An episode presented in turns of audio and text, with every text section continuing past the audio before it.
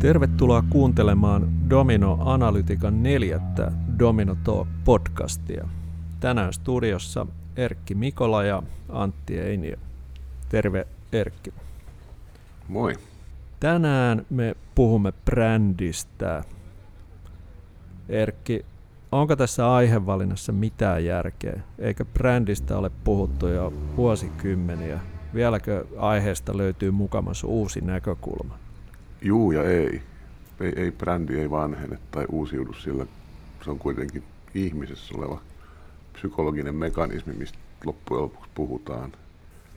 Tunnistaminen ja muistaminen ja mieleen jääminen.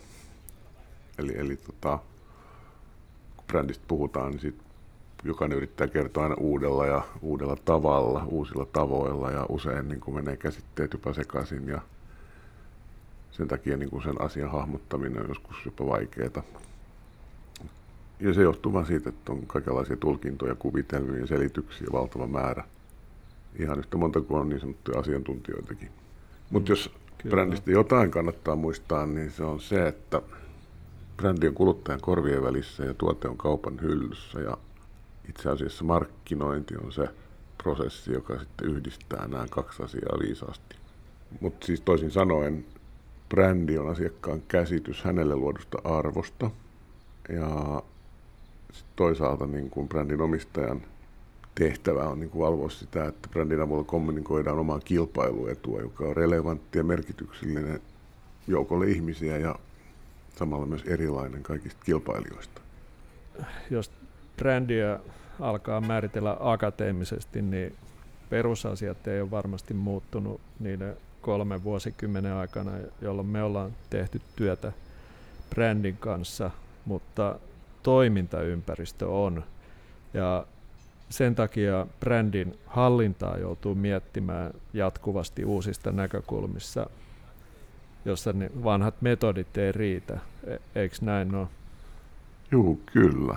Ö, ympärillä oleva maailma on on muuttunut paljon, että, että tota 30 vuodessa esimerkiksi on tapahtunut se, että maailma on kyllästetty tavaralla ja kulutuksella ja, ja, ja on menty jopa yli. Ja tämä kehitys on tosiaan jatkunut niin pitkään, että on saavutettu käänne, jos kaiken paljous ja saatavuus ylittää ihmisten sietokyvyn. Että 90-luvulla ja sen ajan perintö on sellaiset käsitteet kuin luksus tai premium tai upper class, eli – niissä oli silloin semmoinen statuksellinen ominaisuus ja ulottuvuus brändeissä oli hirveän tärkeä ja, ja oli mahdollisuus nöyryyttää naapuria omalla varallisuudella. Se oli aina tavoiteltavaa. Eli, eli semmoisella niin sosiaalisella näyttötarpeella oli, oli iso mm. rooli. On tietysti edelleen. Mutta nyt kun tämä teollinen toiminta ja materiaavoittokulku on, on ohittanut saturaatiopisteen, niin – kuluttajat on saanut makeaa enemmän kuin mahan täydeltä, niin, niin on ajauduttu tilanteeseen, missä mikään ei enää tunnu miltään. No, mitä tämä nyt sitten niinku tarkoittaa brändille tai meidän niinku markkinoijan näkökulmasta?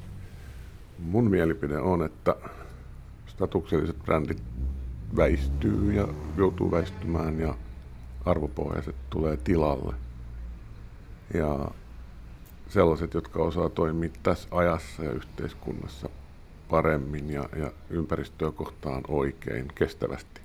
Luonnonvarojen riistäminen vaihtuu luonnonvarojen säästämiseksi ja toiminta on hyväksyttävää ja sitä myötä sitten arvopohjasta, kun kannetaan vastuu siitä, mitä tehdään. Kuluttajat tekevät valintoja tällä perusteella ja menee tavallaan niin kuin vanhojen brändikulissien taakse katsomaan, että onko se oikeasti tehty tavalla niin kuin sanotaan vai ei. Ja, ja mm. tota, kuluttajille on tärkeää, että ei tuoteta haittaa tai kärsimystä, vaan myös yhteistä hyvää. Brändin täytyy ansaita olemassaolonsa oikeutus. Joo, toi on totta ja se on, se on tosi iso muutos eikä, eikä aina kauhean helposti hallittavissa, jos, jos ajatellaan, että vielä joku aika sitten yritys pystyi muokkaamaan niin sanottua brändimielikuvansa tarinoilla, jotka ei ollut välttämättä täysin vedenpitäviä, niin sellainen ei enää onnistu. Että internet on täynnä faktan tarkistajia, jotka antaa palautetta saman tien falskeista puheista ja tänä päivänä tämä tarkoittaa, että jos yritys haluaa muuttaa bränditarinaansa, niin monessa tapauksessa se joutuu itse asiassa muuttaa toimintatapaansa. Et, Aivan. Et kukaan yritys ei voi pestä brändiä vihreämmäksi esimerkiksi adoptoimalla tuulimyllyä tekemällä siitä mainontaa, vaan muutosten täytyy kohdistua esimerkiksi tuotantoprosessin muuttamisen vastuullisemmaksi ja tarina syntyy siitä. Vai eikö näin ole? Se on just näin. Ja, ja tota, nämä muutokset ei tapahdu kädenkäänteessä ja yrityksen täytyy paitsi seurata aikaansa, niin myös, myös niin kuin varmistaa se, että jonkunlainen tulevaisuus brändillä sitten on olemassa. Miten se sitten tehdään, kun ei kellään ole kristallipalloa? Että ennustaminen on tunnetusti vaikeaa, etenkin tulevaisuuden Juu. ennustaminen. Joo, niin on. Se paras konsti siihen on se, että asioita pitää tutkia eikä arvailla, että keskustelemalla ja kyselemällä saa yllättävän paljon asioita selville ja, ja, ja tota, meidän työskentelymallihan kuuluu semmoinen tilannekuvan löytäminen keskusteluryhmillä ja kuluttajatutkimuksilla ja esimerkiksi ja, ja dataa tutkimalla. Mm. Et, et, tota, ei kukaan, paitsi ehkä Risto E.J. Penttilä, pysty ennustamaan, mitä seuraavaksi tapahtuu, mutta trendit makkaran syömisessä tai siirtymisessä vastuullisemmin valmistettuihin elintarvikkeisiin pystyy kyllä tunnistamaan. Ja kaikki brändiin liittyvät toimenpiteet kannattaa aloittaa mahdollisimman hyvällä tilannekuvalla markkinasta, kuluttajasta ja, ja, ja datasta. Mm, just noin.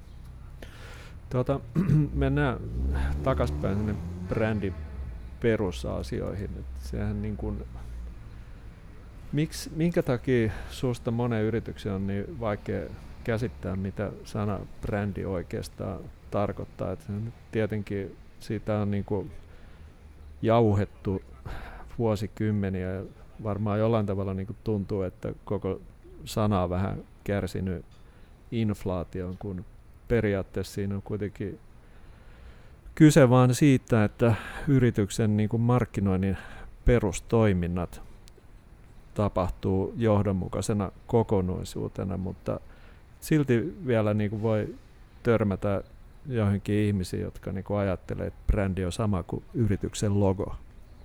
Juu.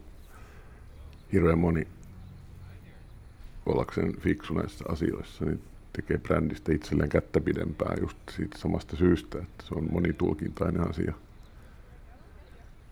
Ja mun kielessä ja meidän kielessä se on tota, asiakkaan odotus hänelle luodusta arvosta. Ja siihen tietysti kuuluu elementtejä, että, että jos mennään tyvestä puuhun, niin, niin tuote totta kai tarvii nimen. Nimi, nimi ihan siksi, että se tekee asiasta muistettavan ja edustaa tiettyä asiaa tai kokonaisuutta ihan niin kuin meilläkin on nimet niin, ja asioilla on nimet, niin tässä on ihan samat syyt, miksi asia pitää nimetä. Sitten tarvitaan kasvot, eli nimi saa jonkinlaisen graafisen ulkoasun muotoilun, ehkä myös symbolin, joka tekee muistamisesta helpompaa ja nopeampaa, eli logon tai merkin käyttö on, on niin kuin perusteltua. Mutta sitten sen lisäksi tarvitaan kertomus siitä, että mitä tämä nimi ja merkki edustaa, että mitä ne tarkoittaa. Ja hyvin sanallistettu tarina jää mieleen ja puhuttelee. Ja se kuvaa toimintaa ja tarkoitusta ja nimenomaan jää kuluttajan korvien väliin hyvässä lykyssä. Ja, ja kertomuksen ytimenä kerrotaan just se erityinen seikka, missä tämä tuote on paras, eli kommunikoidaan kilpailuetu. Ja sitten usein tämä tiivistyy lupaukseksi, jos käytetään toisinaan myös vanhaa nimeä slogan. Mm, kyllä. Tota, joo, noin, noinhan se menee. Ja tuossa tota, tietenkin voi taas muistuttaa siitä niin kuin alusta, kun tarinasta puhutaan, että jos ei sitä on niin kuin tutkittu ja mietitty kunnolla, niin sitten saattaa syntyä väärän kaltainen tarina, joka ohjaa brändiä ihan väärään suuntaan. Mutta tota, mm, puhutaan pari sanaa tuosta brändistrategiasta. Tämähän on myös semmoinen öö, muodikas termi, jos sitä lähtee googlaamaan, niin tietoa tulee tuutin täydeltä enemmän kuin ikinä ehtii lukemaan. Joo. Mutta tota, niin. Joo, se tota, jos ajattelee, että, että, että strategia on, on niin kuin se, mihin tähdätään, suunnitelma siitä, että miten, miten siihen johonkin tavoitteeseen päästään, niin, niin se on sama kuin mennään ampumaradalle, niin ensin sovitaan, että ammutaan tauluun ja sitten katsotaan, että missä se on. Ja, ja tota, sitten tarvitaan tietysti se, sitten alkaa niin se toteuttamisvaihe ja se on, se on tämmöisen niin kuin konseptuaalisen toimeenpanemisen hetki. Mutta siis teoria ja asiavieminen käytäntöön on usein kaksi eri asiaa. Että vaikka nyt tietäisi, mitä pitää tehdä, niin sen määrittäminen, mistä pitää puhua, on jo on niin paljon hankalampaa. Et miten olla esimerkiksi houkutteleva, vaikka tavoite on kaupallinen. Ja usein yritys alkaa puhua asioista, joita pidetään itse tärkeinä itselle, sen sijaan, että puhuisi asioista, jotka on mm. asiakkaille tärkeitä. Ja, ja usein tämmöistä, oh, tähän sotkee vielä se, että katsotaan mitä kilpailija puhuu, että mitä toi millaisia puheita toi naapuri tuossa pitää. Ja kun ei oikein olla varmoja, mikä brändissä on vastaanottajan mielestä olennaista, niin päädytään ympäripyöreisiin, oikeita lauseita muistuttaviin lauseisiin, jotka ei tarkoita yhtään mitään. Hmm. Ja brändi on jokaiselle jotain, eikä oikeastaan kenellekään mitään, ja, ja silloin kaupallisia tuloksia saat, ei, ei ole odotettavista, ja ne saattaa pahimmassa tapauksessa saada joku muu. Mm. Tämmöisen pohjalta on vaikea tehdä johdonmukaista markkinointityötä, että, että kyllä pitää olla ensin hyvä tilannekuva. Tuossa on tuota, varmaan asia niin kuin vaikeuttaa tämä nykyisen kuluttaja kohderyhmien sirpaloituminen tai se, että ne on niin erilaisia, että semmoisen brändin hallitseminen, joka yrittää niin kuin kosiskella kaikkia, niin johtaa helposti semmoiseen brändiviestintään, jo, jo, joka ei oikein tarkoita mitään. Eikö vai mikä sun nä- näkökulma on? Joo, kyllä. Että se niin kuin, ihan niin kuin meillä arjessa, niin kyllä mekin otetaan huomioon se, että kenelle me puhutaan. Ja, sitten se, mistä ja miten puhutaan, niin, niin säätyy sen mukaan. Ja tämä on tärkeä pointti ja arvo todentuu tosi monella erilaisella tavalla, että se voi olla parempi käsitys itsestä tietyn merkkisissä vaatteissa tai tieto ja parempi omatunto vastuullisesti valmistetusta ruuasta. Tai sitten esimerkiksi joku esteettinen tunne paremmin muotoiltu mm. esinettä päivittäin käsitellessä. Et oleellista on kuitenkin se, että mistä arvo syntyy, niin sen pitää näkyä yrityksen kaikessa toiminnassa ja toiminnan pitää olla kunnossa ensin, sitten vasta siitä voi kertoa. Että hyvin yksinkertainen juttu, mutta ei voi olla muuta kuin on. Mm. Jos me ajatellaan esimerkiksi vaikka Applen puhelimen arvoa, niin, niin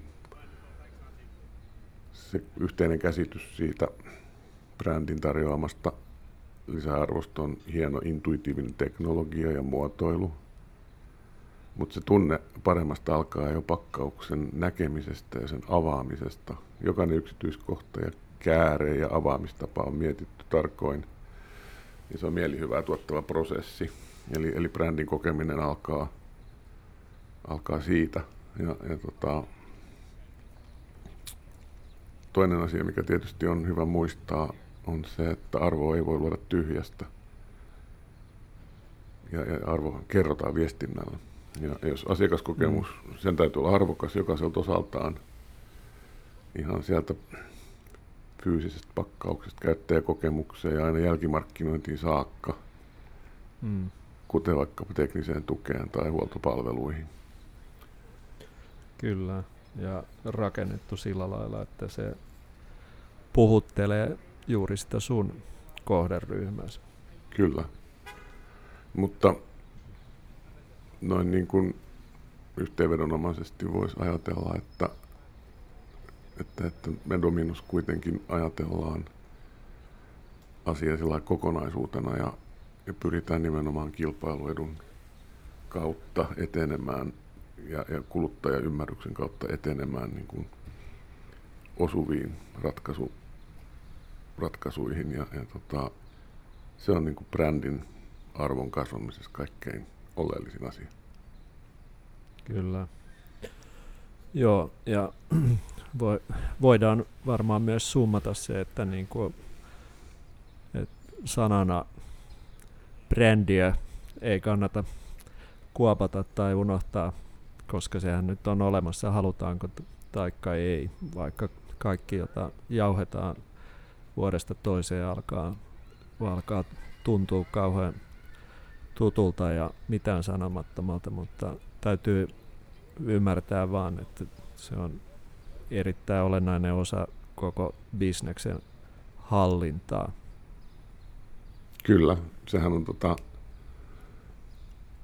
lopun, lopun viimein ehkä sit niin, että kaikki ne, se työ, mitä sen, sen tuotteen, brändin, palvelun, yrityksen eteen tehdään, kaikki markkinoinnin investoinnit, kaikki toimenpiteet, promootiot, kampanjat, niin niiden arvo kertyy siihen brändiin. Ja, mm-hmm. ja sen takia, sen takia sit voidaan puhua jonkun brändin arvosta vuosikymmenten päästä ja, ja miten valtaviin mittoihin ne on ehkä jopa, jopa niin kuin tilinpäätöksen näkökulmastakin kasvanut.